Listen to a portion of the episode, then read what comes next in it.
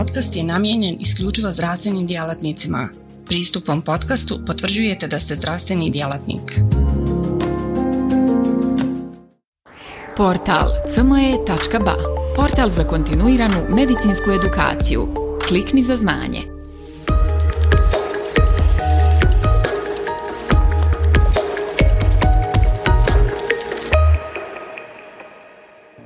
Dobar dan, e, ja sam Borko Rajić, pedijatrijski hematonkolog iz Sveučilišne kliničke bolnice u Mostaru i u sklopu ovih e, tečajeva kontinuirane medicinske edukacije e, pričat ćemo ponovno već drugi put o nekim bitnim stvarima iz hemofilije. Ja ću napraviti mali uvod i bit će mi veliko zadovoljstvo predstaviti moje drage kolegice koje će malo podrobnije pričati o nekakvim uh, bitnim pitanjima koja su uh, jako značajna za ljude koji se bave hemofilijom, a još značajnija za pacijente koji boluju od hemofilije. To su doktorica znanosti Azra Jahić iz UKC Tuzla i moja draga kolegica uh, magistrica znanosti Emina Suljović Hadžimešić iz UKC Sarajevo.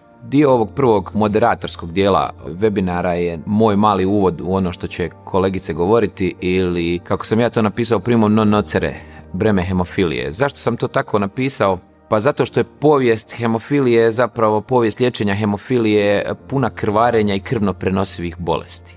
Znači, e, kad pogledate u države poput e, Ujedinjenog kraljevstva koje su jako dugo već prate svoje pacijente koji im dugo pokušavaju pomoći prvenstveno krvlju pa onda krvnim preparatima, plazmom, krioprecipitatom, a kasnije i preparatima faktora koji su derivirani iz krvi, onda vidite da ti pacijenti su imali jako puno e, inicijalnog krvarenja, pa su se ta krvarenja pokušala zaustaviti i uspjeli smo zaustaviti ta krvarenja, međutim cijena koja je plaćena u jednom dijelu je jako velika. 70. godina ogroman broj pacijenata koji su uh, se liječili krvnim pripravcima je dobio hepatitis C, 80. i 90. godine bile su pogotovo uh, ovaj kasne 80. bile su vrijeme HIV-a i, i, i, ovaj, i ogroman broj nadalje pacijenata sa hemofilijom je obolio od HIV-a a kasnije i od varijante Creutzfeldt-Jakobove bolesti. Zašto to govorimo? Zato što su sve ove bolesti bile ne, ili nepoznate ili, ili smatrano da, da će ti preparati biti, odnosno cost benefit omjer, da će biti puno značajniji na stranu liječenja, međutim kasnije se vidjelo da zapravo ti pacijenti su dobili krvno prenosive bolesti koje su u trenutku kada su oni dobili te bolesti, kada je bio pandemija, da se sad popularno izrazimo, tih bolesti zapravo bile e, nelječive. Za razliku od sada kad puno značajnije e, ovaj prečišćavamo krvne preparate i zapravo i za ove prve dvije barem imamo jasno i nedvojbene ovaj moduse moduse liječenja. E, ako krenemo s nama, ono što je jako bitno i što je prva stvar koja koja je kod nas bila nekako stidljiva i e, je bila dostupnost terapije. U jednom trenutku kad pričate s pacijentima koji imaju hemofiliju, koji su, koji su živjeli u, u ratu, u ratno vrijeme, to je, to je jedno ovaj strašno, strašno tamno vrijeme kad je i, i plazma i krioprecipitat bilo nešto što se tražilo i što se čekalo, a ne, ne nekakav, nekakav faktor. Međutim, ja sam imao sreću da sam došao u, u periodu kada za Bosnu i Hercegovinu, odnosno za Federaciju Bosne i Hercegovine kreće nekakvo pod navodnim znacima rećemo zlatno doba, jer 2010. kad sam se ja počeo baviti ovaj e, hemofilijom, e, mi smo koristili oko 4 miliona internacionalnih jedinica faktora godišnje, e, ovaj, od kojih je 400 tisuća bilo rekombinantni, 2019. mi koristimo preko 9 miliona, od čega je 5 miliona rekombinantni faktor. Dakle, e, značajno je poboljšanje. U roku od 10 godina imamo duplo veće povećanje e, iskorištavanja faktora, već par godina imamo profilaktičku terapiju i za pacijente koji su stariji od 18 i moram priznati da je sada dostupnost terapije puno jednostavnija imamo e, većinu faktora koji su ovaj nekakav e, mainstream terapije i, i u svijetu i otvaramo temu dostupnosti terapije, mogućnosti nekakvih e, drugih faktora, dok je do sada bilo samo daj šta daš. Preporuke svjetske e, hemofilija federacije su jednostavne. treatment goal is zero bleeds. Tako da tu nemamo problema i te preporuke mi slijedimo kako ih slijedimo, kako slijede ti pacijenti, treba, pogotovo za pacijente koji su odrasli i stariji, e, treba vremena da se promijeni paradigma, promijeni razmišljanje, e, jer do sada smo bilo dostupnost terapije daj što daš, profilaksa kakva je god, samo nek ne, nema značajnijih krvarenja, i sada e, mi dolazimo u situaciju kada moramo ove preporuke slijediti, a to je da nije poželjno da naši pacijenti krvare, da svi moraju biti na profilaksi, da on demand nije terapija, nego ako nema drugog izbora, da naravno nema razlike između plasma derived i rekombinantnih faktora i da je e, farmakokinetski način krojenja terapije ono za što bi se trebali svi odlučiti. Znači mi trenutno možemo ispuniti svaki od ovih, e, svaki, svaku od ovih preporuka i ne vidim razlog zašto ne bi skupa s našim pacijentima e, krenuli prema tome i da dostignemo ovaj treatment goal e, za, za zero bleeds.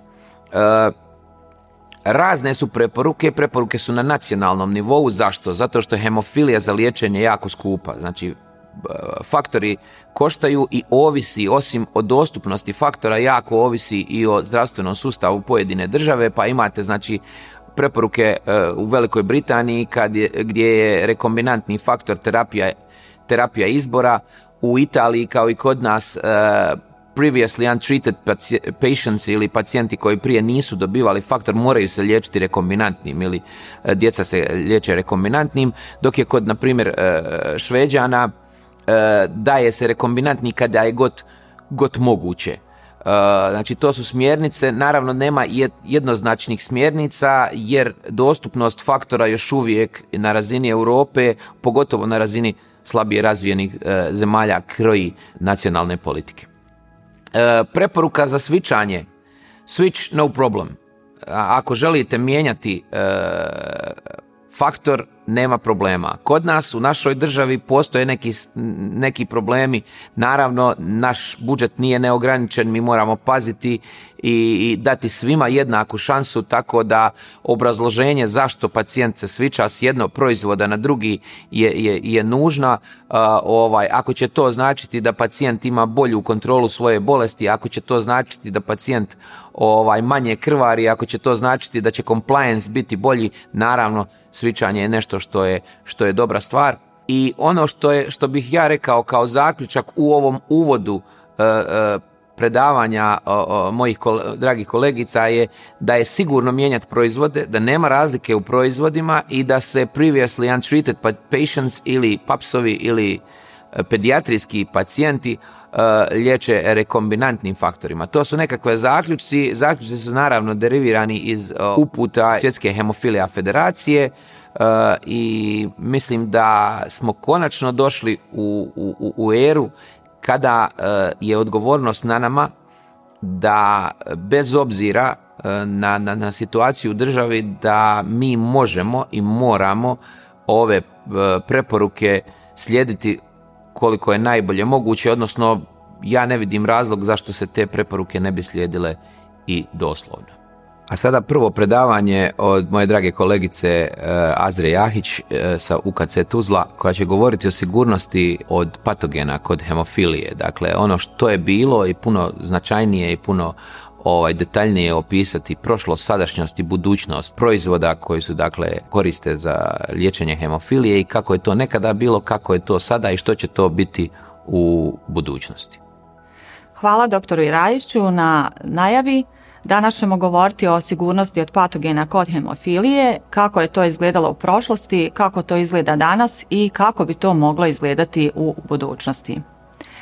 Na početku da se vratimo na neke historijske momente, recimo 1918. godine kada se pojavila španska gripa, odnosno influenca izazvana virusom H1N1 koja je odnijela oko 50 miliona života. Zatim 1937. godine u SAD-u javio se virus zapadnog Nila koji je odnio oko 15.000 života. 1957. godine imali smo azijsku gripu, odnosno influencu izazvanu virusom H2N2, koja je odnijela oko 100.000 života. 1976. godine pojavio se ebola virus, a 1977. godine imali smo rusku gripu, odnosno influencu izazvanu virusom H1N1. 1981. godine virus HIV-a je odnio više od 30 miliona života. 1994. godine pojavio se takozvani Hendra virus, a 1997. godine pojavila se ptičija gripa, odnosno influenca izazvana H5N1 virusom. U periodu od 1999. do 2002. godine javile su se influence izazvane virusima H9N2 i H7N7, a 1999. godine javio se virus Nipah. U periodu od 2002. do 2003. godine pojavio se koronavirus SARS, zatim 2009. godine imali smo svinsku gripu, odnosno influencu izazvanu virusom H1N1 koja je odnila oko 15.000 života. U periodu od 2012. do 2013. godine javlja se novi koronavirus, odnosno MERS, zatim 2013. godine ptičija gripa, odnosno influenca izazvana virusom H7N9. 2019. godine, nažalost, svjedoci smo pojave epidemije svjetskih razmjera, e, pandemije COVID-19, izazvane SARS-CoV-2, koja još uvijek traje. Tokom 70. i 80. godina prošlog stoljeća veliki broj osoba koji su se liječili od hemofilije sa plazmatskim faktorima koagulacije 8 i 9 su se zarazili virusima koji se prenose krvlju. Razlog tome su bile velike rezerve donirane plazme, nedostatak posebnih testova za screening patogena uzročnika za zaraze i izostanak virucidalnih aktivnosti tako da se negdje oko 60 do 70% oboljelih od hemofilije zarazilo virusom HIV-a, a oko 80% njih virusom hepatitisa C. Incidenca smrtnosti kod oboljelih od hemofilije prije pojave virusa HIV-a je bila vrlo niska, dok u periodu od 1985. do 1999. godine Oboljeli od hemofilije koji su bili zaraženi virusom HIV-a su imali znatno povećanje incidencije smrtnosti. Čak je ta incidencija smrtnosti bila znatno veća kod onih koji su imali teški oblik hemofilije u odnosu na one koji su imali blagi, odnosno umjereno teški oblik hemofilije. One osobe koje su se liječile od hemofilije, a koje nisu bile zaražene virusom HIV-a, su imale znatno niske incidence smrtnosti koje su praktično bile iste kao i prije pojave zaraze virusa HIV-a. Dakle, u periodu od 1985. do 1999. godine povećava se incidenca smrtnosti kod oboljelih od hemofilije zaraženih HIV-om sve do uvođenja antiretroviralne terapije negdje oko 1997. godine. Kako je to vremenski izgledalo kada govorimo o napređenju sigurnosti proizvoda od plazme? Pa prvo se moramo vratiti na sami početak liječenja hemofilije, na 60. godine prošlog stoljeća, kada su se pacijenti liječili krioprecipitatom. 70. godina prošlog stoljeća počinju se koristiti koncentrati niske čistoće izvedeni iz plazme, a tada počinje i screening donora, odnosno plazme, na virus hepatitisa B. Početkom 80. godina počinje istraživanje o inaktivaciji virusa primjenom toplote. Sredinom 80. godina počinju se koristiti koncentrati srednje čistoće, tada počinje screening na HIV i koriste se koncentrati tretirani toplotom koji postaju široko dostupni. Krajem 80. godina koriste se koncentrati visoke čistoće, tada se uvori virusno particioniranje hromatografskim postupkom a postaju dostupni razređivači, deterđenti, odnosno otapala. Početkom 90. godina počinje e, se koristiti, odnosno upotrebljavati screening na virus hepatitisa C i postaje dostupan rekombinantni faktor 8. Krajem 90. godina prošlog stoljeća postaje dostupan rekombinantni faktor 9, a uvodi se kvalificiranje donora, zalihe i uvodi se testiranje nukleinskom kiselinom kao i proces nanofiltracije u postupcima detekcije i inaktivacije virusnih patogena. Početkom 2000. godina počinju promjene u proizvodnji proizvoda rekombinantnog faktora 8, dok krajem 2000. godina uvodi se nova formula e, rekombinantnog faktora 9.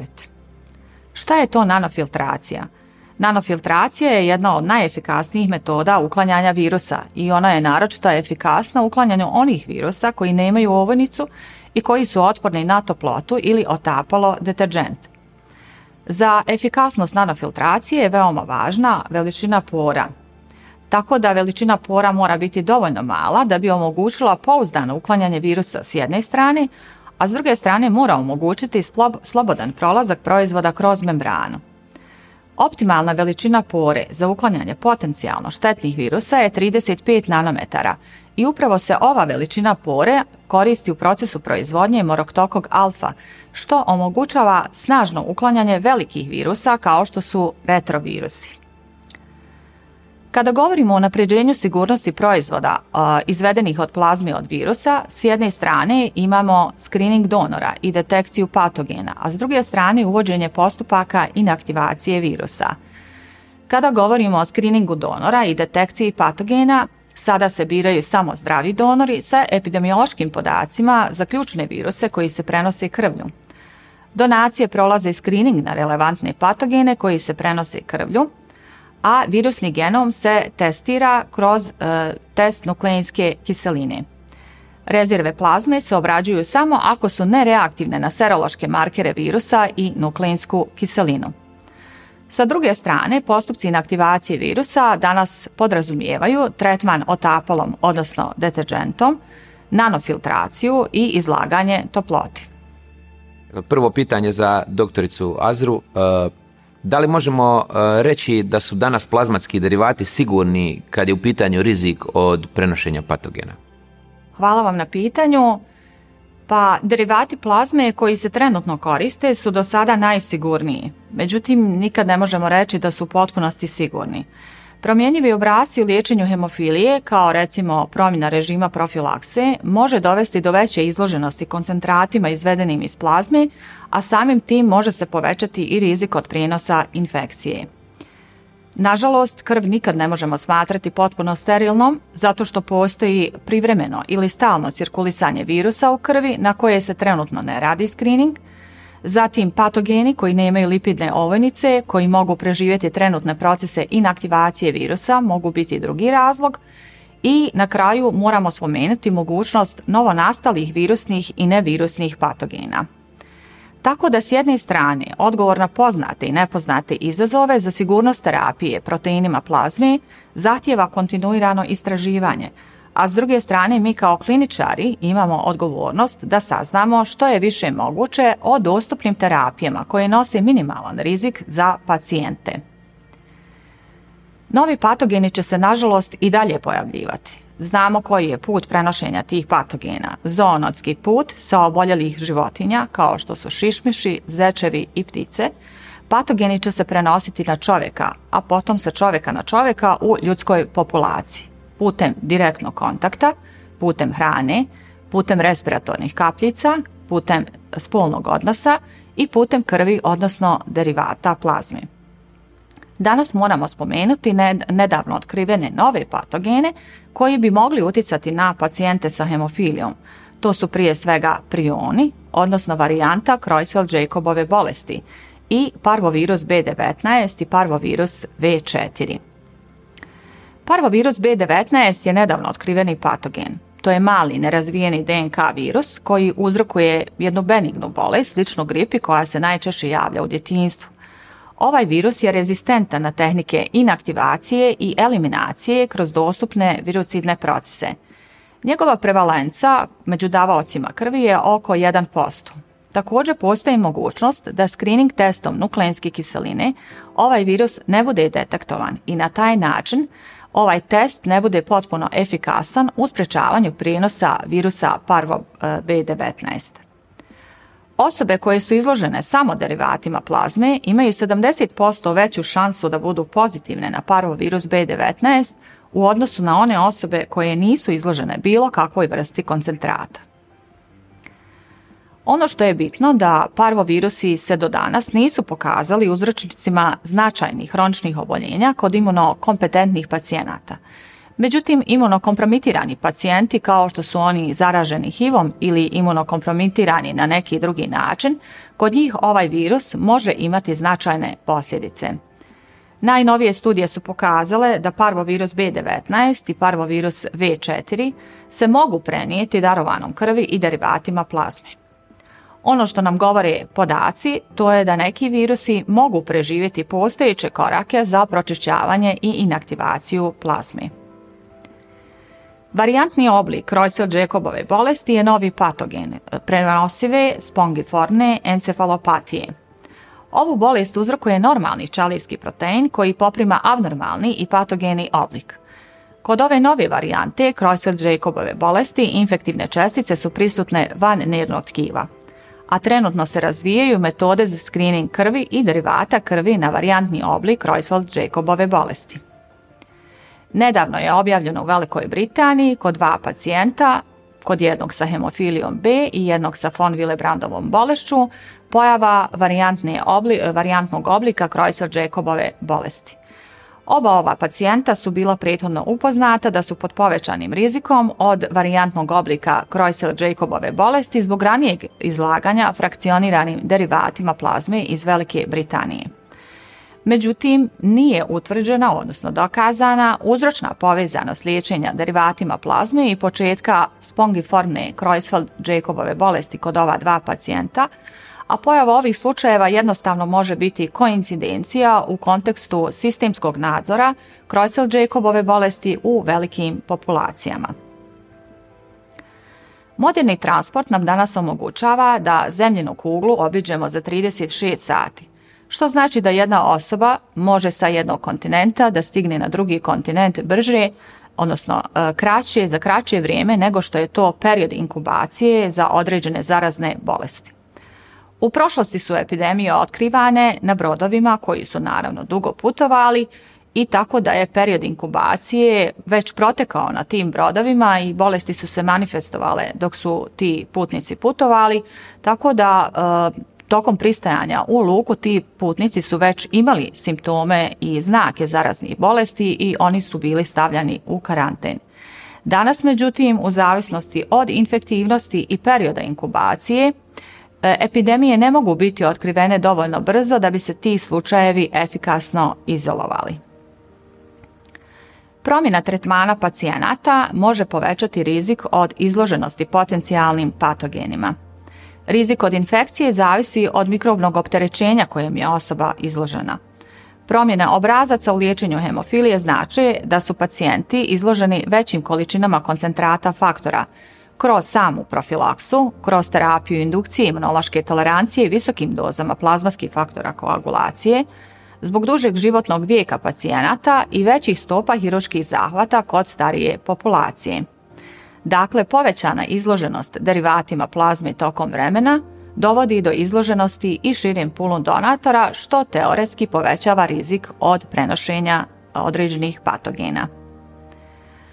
Ako pogledamo samo liječenje hemofilije i profilaksu, e, možemo pretpostaviti da na godišnjem nivou jedna osoba koja se liječi od teškog oblika hemofilije primi 218.000 internacionalnih jedinica faktora koagulacije, Tokom života to je 10,9 do 15,3 miliona internacionalnih jedinica.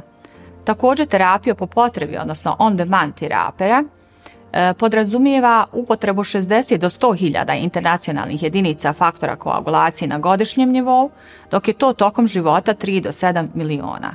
Dakle, tokom života povećava se kumulativna doza faktora koagulacije kojem je izložena osoba koja se liječi od hemofilije. Sa povećanjem e, te doze, odnosno sa tom kumulativnom dozom, povećava se teoretski i rizik da osoba e, dobije neku prenosivu, e, transfuzijom prenosivu zaraznu bolest. Transfuzijska industrija je stalno na oprezu zbog tih novih patogena. Dakle, odgovor na poznate i nepoznate izazove kada je u pitanju sigurnost terapije proteinima plazme zahtjeva kontinuirano istraživanje za razvoj metoda za otkrivanje patogena s jedne strane, ali isto tako i metoda za eliminaciju tih patogena koji bi teoretski mogli ući u proizvodni proces. Hvala. Drugo pitanje, e, da li postoji rizik od prenošenja patogena rekombinantnim proizvodima? To je dobro pitanje. E, rekombinantni proizvodi izbjegavaju rizike od prijenosa patogena u krvi. Hipotetički rizik od reagensa koji se koristi u proizvodnji rekombinantnih proizvoda odnosi se prije svega na mediji za čelijske kulture i na faktore rasta. Međutim, moramo napomenuti da treća generacija rekombinantnih proizvoda ne sadrži egzogene, životinske niti humane komponente, prema tome možemo ih smatrati potpuno sigurnim. Budući koraci na suzbijanju patogena podrazumijevaju globalnu saradnju između javnih i zdravstvenih zvaničnika, sprovođenje dugoročne farmakovigilance, nastavak istraživanja o detekciji i aktivaciji patogena i prospektivno utvrđene vanredne strategije za slučaj naglog širenja patogena. Na kraju možemo zaključiti da je u proteklih 60 godina u liječenju hemofilije ostvaren veliki napredak na unapređenju sigurnosnih procesa u proizvodnji koncentrata faktora izvedenih iz plazme. Zahvaljujući tome, danas možemo reći da faktori izvedeni iz plazme imaju visok nivo sigurnosti i nizak rizik od infekcije koja se prenosi transfuzijom. Međutim, određeni patogeni će možda preživjeti postupke inaktivacije virusa i moći će se prenositi. Upravo zbog toga udruženje oboljelih od hemofilije treba biti stalno na oprezu i treba biti spremno da reaguje ukoliko bi se pojavile nove transfuzijom prenosive zarazne bolesti i ukoliko bi taj teoretski strah postao realnost. Hvala vam za ovo predavanje i za odgovore, e, a sada e, idemo sa drugim predavanjem koje govori o dostupnim opcijama liječenja hemofilije u Bosni i Hercegovini od moje drage kolegice magistrice Emine Suljević. Hadži Mešić iz uh, UKC Sarajevo. Uh, sada dolazimo do situacije o, kojoj smo možda nekada sanjali, a to je da postoje opcije liječenja hemofilije. Nije više ovaj situacija da je uh, daj što daš, nego moramo korigirati i ovaj davati terapiju da bi naši pacijenti zadovoljili one kriterije svjetske hemofilija federacije i o tome će vam moja kolegica puno detaljnije govoriti u ovom predavanju. Hvala dr. Rajić. Cilj mog predavanja i prezentacije je prikazati vam dostupne opcije liječenja hemofilije u Bosni i Hercegovini i prikazati kako se liječenje oboljelih od hemofilije promijenilo u posljednjih 40 godina, počeo od substitucijske terapije pa sve do genske terapije koja više nije daleka budućnost za oboljele. Istorijat, kako vidite, počinje početkom 19. vijeka sa otkrićem krvnih grupa, potom primjena transfuzija kod porodilja koje su obilno krvarile. 1840. je izvršena prva transfuzija pune krvi radi liječenja hemofilije. 1936. je provedena transfuzija plazme u tretmanu hemofilije i od 50. svježe smrznuta plazma postaje uporište liječenja hemofilije. Zatim od 60. godina se provodi liječenje krioprecipitatom, a 70. postaju dostupni faktori zgrušavanja 8 i 9 dobiveni iz plazme. U periodu od kraja 70-ih pa do sredine 80-ih HIV infekcija je bila široko rasprostranjena i otprilike 9300 ljudi sa hemofilijom su na kraju bili inficirani HIV-om u Sjedinjenim američkim državama. Mnogobrojne druge zemlje su također bile pogođene kontaminiranim proizvodima i konačno infekcija virusom hepatitisa C i HIV infekcija su prestale sredinom 80-ih uvođenjem virucidnih tehnika u postupak proizvodnje. Ipak ostaje mogućnost prijenosa parvovirusa i priona sa upotrebom proizvoda dobijenih iz plazme koji su trenutno na tržištu. Unapređenje sigurnosti proizvoda iz plazme je postignuto tako što se biraju samo zdravi donori sa odgovarajućim epidemiološkim podacima za ključne viruse koji se prenose krvlju i tako da u dalju obradu idu samo donacije koje su prošle screening na relevantne patogene e, i serološki i PCR. Zatim se provode procesi inaktivacije virusa, tretman razređivačem ili otapalom, nanofiltriranje i izlaganje toploti. Šta se uzima u obzir pri izboru proizvoda? Kod proizvoda dobivenih iz plazme uzima se u obzir zemlja porijekla plazme, selekcija davatelja, virusni screening po antitijelu, antigenu i amplifikacija nukleinske kiseline, ukladanje virusa i postupak inaktivacije u pult plazmi. A opet kod rekombinantnih proizvoda uzima se u obzir uspostava sigurnosti čelijske linije, eliminacija egzogenih i humanih ili životinskih proteina, ukladanje virusa i koraci inaktivacije koji smanjuju rizik virusne kontaminacije. Proizvodni proces koncentrata iz plazme se razlikuje od rekombinantnih proizvoda gdje se izolacijom humanog gena i rekombinantnom tehnologijom dobivaju pripravci faktora zgrušavanja.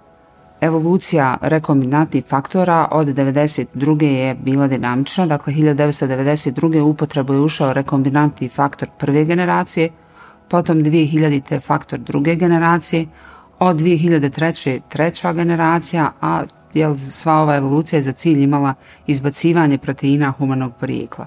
Zapravo najbolji aspekt evolucije svih faktora zgrušavanja jeste sigurnost. Preporuke medicinskog e, naučnog savjetodavnog mijeća e, MASAK nalažu upotrebu sigurnih faktora zgrušavanja i potvrđuju da je rizik transmisije manji ukoliko se koriste rekombinantni faktori. U srednje razvijenim zemljama na izbor mogućnosti liječenja, osim sigurnosti, utiču i troškovi liječenja kao i potencijal stvaranja inhibitora. Trenutne opcije liječenja hemofilije A i u našoj zemlji su faktori dobiveni iz plazme i rekombinantni faktori. Kod e, faktora koji su dobiveni iz plazme, rizik prenosa virusa je uveliko smanjen sa poboljšanim postupcima i screeningom donora. Ipak ostaje mala mogućnost prenosa HIV-a, HBV-a, odnosno hepatitisa B i hepatitisa C kod ovih proizvoda koji se nalaze trenutno na tržištu. E, moramo reći da od sredine 80-ih nisu zabilježeni takvi slučajevi. Ono što jeste zabilježeno jeste prijenos virusa bez lipidne ovojnice kao što su humani parvovirus B19 i virus hepatitisa A. E, opet kod faktora rekombinantnih, jel, rizik prenosa patogena je manji nego kod faktora dobivenih iz plazme. Oni su proizvedeni sa dobro ustanovljenim čelijskim linijama transficiranim humanim faktor 8 genomom. Emicuzumab, to je novi modalitet liječenja hemofilije od skora dostupan i u Bosni i Hercegovini. To je zapravo humanizirano bispecifično antitijelo koje se veže na faktor 9 i faktor 10, čime mijenja faktor 8 koji nedostaje kod oboljelih od hemofilije, te tako sprečava ili smanjuje pojavu krvarenja kod pacijenata sa hemofilijom A. Kod hemofilije B liječenje podrazumijeva primjenu faktora dobivenih iz plazme i rekombinantnih faktora sa jel ranije opisanim karakteristikama. Neki od uočenih razloga koji idu u korist zamjene proizvoda e, jesu duže poluvrijeme eliminacije, zatim novija generacija proizvoda, preferenca koju daju pacijent i porodica i svakako sigurnost jel, proizvoda, dok su razlozi koji su e, uočeni kao prepreka za zamjenu jesu zabrinuto za sigurnost, uočen veći rizik od inhibitora i cijena. Evo prvo pitanje za doktoricu Eminu. Da li je kod zamjene proizvoda povećan rizik za stvaranje inhibitora? Hvala na pitanju. Poduzet je sistemski pregled meta-analiza raznih istraživanja da bi se odgovorilo na to pitanje, da bi se razumio nivo incidencije razvoja inhibitora i ispitivano je 2094 pacijenta iz 24 studije – nije utvrđena jasna razlika tako da nije moguće niti dokazati niti opovrgnuti hipotezu da postoji veći rizik od razvoja inhibitora povezani sa upotrebom rekombinantnih proizvoda faktora 8. Troškovi liječenja oboljelih od hemofilije su visoki. Prosječan pacijent sa teškim oblikom hemofilije A godišnje troši oko 250.000 internacionalnih jedinica. Cijene liječenja u Velikoj Britaniji godišnje prelazi 100.000 funti i ovakvi troškovi su doveli do veće kontrole liječenja i pritiska za učinkovitijom nabavkom lijeka. E, tako da je to pitanje riješeno u Velikoj Britaniji sa ugovorenim količinama faktora 8 rekombinantnim na nivou države, a cijene su utvrđene na reverznoj elektronskoj aukciji. U 2010. je došlo do zamjene rekombinantnog faktora, dakle faktora pune dužine sa faktorom 8 sa izostankom B domene na osnovu tendera i ova dakle, situacija je e, praćena jednom prospektivnom studijom, vrlo interesantnom u Velikoj Britaniji, kontrolirano poređenje paralelnih grupa onih koji su izvršili zamjenu sa onima koji to nisu učinili. Provelo se testiranje prije datuma zamjene, onih koji su izvršili zamjenu i onih koji to nisu učinili. E, testiranje inhibitora svakih šest mjeseci se provodilo kod svih pacijenata. Svi testovi inhibitora su prijavljeni u bazu podataka, rađeni screening inhibitora, Bethesda ispitivanje farmakokinetika i praćenje follow-up je bio 12 mjeseci.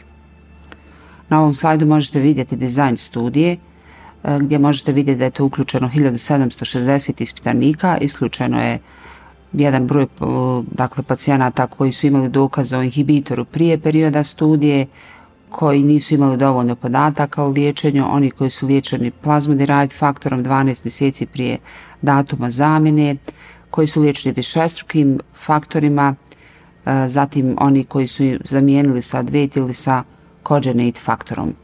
Mnogo veći broj je uključenih pacijenata, jedni su zamijenili faktor kojim su se liječili, dakle sa refaktom, a drugi nisu zamijenili.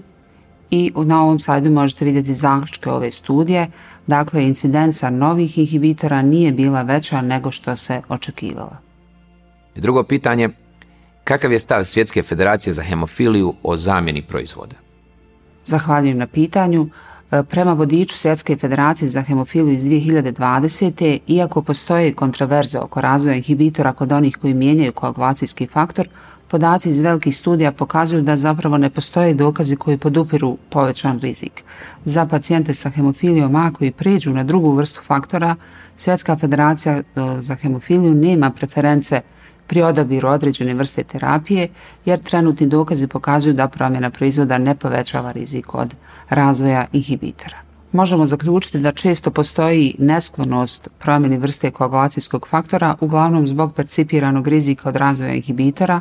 Iz ovih studija koje smo ovom prilikom proanalizirali, to nije utemeljeno na rezultatima studija, Liječenje hemofilije se razvijalo od prvog zabilježenog slučaja liječenja hemofilije 1840. a posebno, posebno posljednjih 40 godina od 60. pa nadalje.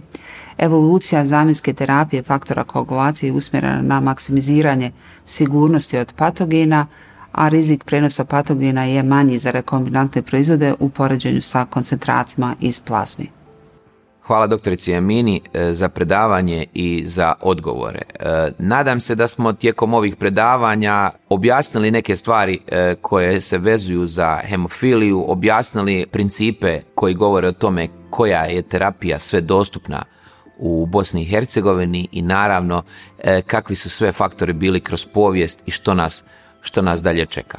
Želio bi se ovom prilikom zahvaliti i našem sponzoru uh, Pfizeru koji na ovaj način, uh, a i već dugo godina, barem što se mene tiče, pokušava uh, u, u, u temu hemofilije uvesti naravno nove smjernice, nova liječenja i to je nešto što nam stvarno pomaže i nešto što zbog čega mi imamo odgovornost prema našim pacijentima, ako već znamo E, svjetske smjernice, onda mislim da, da je odgovornost na nama da ih slijedimo i da naši pacijenti imaju ono što sam ja u svom e, uvodu e, naglasio, a to je da treatment goal is zero bleeds. Znači, mi u Bosni i Hercegovini više nemamo isprike ako naši pacijenti krvare. Znači, mi u ovom trenutku možemo ispuniti sa dostupnosti faktora, sa količinom faktora koje imamo, da ispunimo taj jedan E, cilj tretmana, a to je da pacijenti više ne krvare, odnosno oni koji imaju target zglobove da krvare jako malo. Hvala vam puno i nadam se da smo vam osvijetlili malo ovu temu. Portal cme.ba Portal za kontinuiranu medicinsku edukaciju. Klikni za znanje. Svaka revolucija počinje s idejom. U svijetu medicine ta ideja je neprekidno učenje stalna evolucija i kretanje ka sve preciznijem i personaliziranijem pristupu. Dobrodošli na cme.ba, budućnost kontinuirane medicinske edukacije. Na cme.ba vjerujemo da medicinski stručnjaci nisu samo praktikanti, već inovatori, pioniri, istraživači mogućnosti. Svako novo otkriće Svaka nova tehnika, svaki novi komad znanja je korak prema zdravijem i sretnijem svijetu. U duhu onih koji su se usudili razmišljati drugačije, kreirali smo online portal koji pruža više od puke informacije. Nadmašuje tradicionalne granice edukacije, nudeći imerzivno, dinamično i beskrajno prilagodljivo iskustvo učenja. Baš kao što skalpel u rukama vještog hirurga postaje instrument iscijeljenja, CME.ba u rukama radoznalog medicinskog stručnjaka postaje instrument unapređenja. Srce naše platforme je jednostavnost. Razumijemo da je vaše vrijeme neprocjenjivo, da svaka sekunda može napraviti razliku. Zato smo dizajnirali cme.ba da bude jednako intuitivan i efikasan koliko je i inovativan. Inspirirana najboljim svjetskim sučeljima, naša platforma vam omogućava da zaronite u bogatstvo znanja bez ikakvih ometanja ili kompleksnosti, kada god to želite i gdje god to želite, donoseći svijet medicine na dohvat vaših prstiju sa elegancijom jednog, besprijekornog dodira. Na cme.ba susret ćete se sa neprestano rastućim univerzumom sadržaja kuriranog od strane regionalnih i globalnih stručnjaka. Interakcija sa vrhunskim umovima u medicinskom polju, uključivanje u revolucionarna predavanja i dobivanje znanja koje će transformisati vašu praksu. Ali ne smatramo se zadovoljnima s trenutnim postignućima. Obavezali smo se na kontinuirano poboljšanje, težimo da cme.ba ostane zlatni standard za online medicinsku edukaciju. cme.ba je medicinska stranica za one malo bolje, iscijelitelje, inovatori, profesionalce koji se ne boje prekoračiti granice i preoblikovati medicinu. cme.ba je mjesto za vas. Razmišljajte bolje, učite bolje, budite bolji. Stoga kliknite za znanje i pristupite na cme.ba, gdje učenje nikad nestaje, gdje strast susreće profesiju, gdje medicina susreće inovaciju.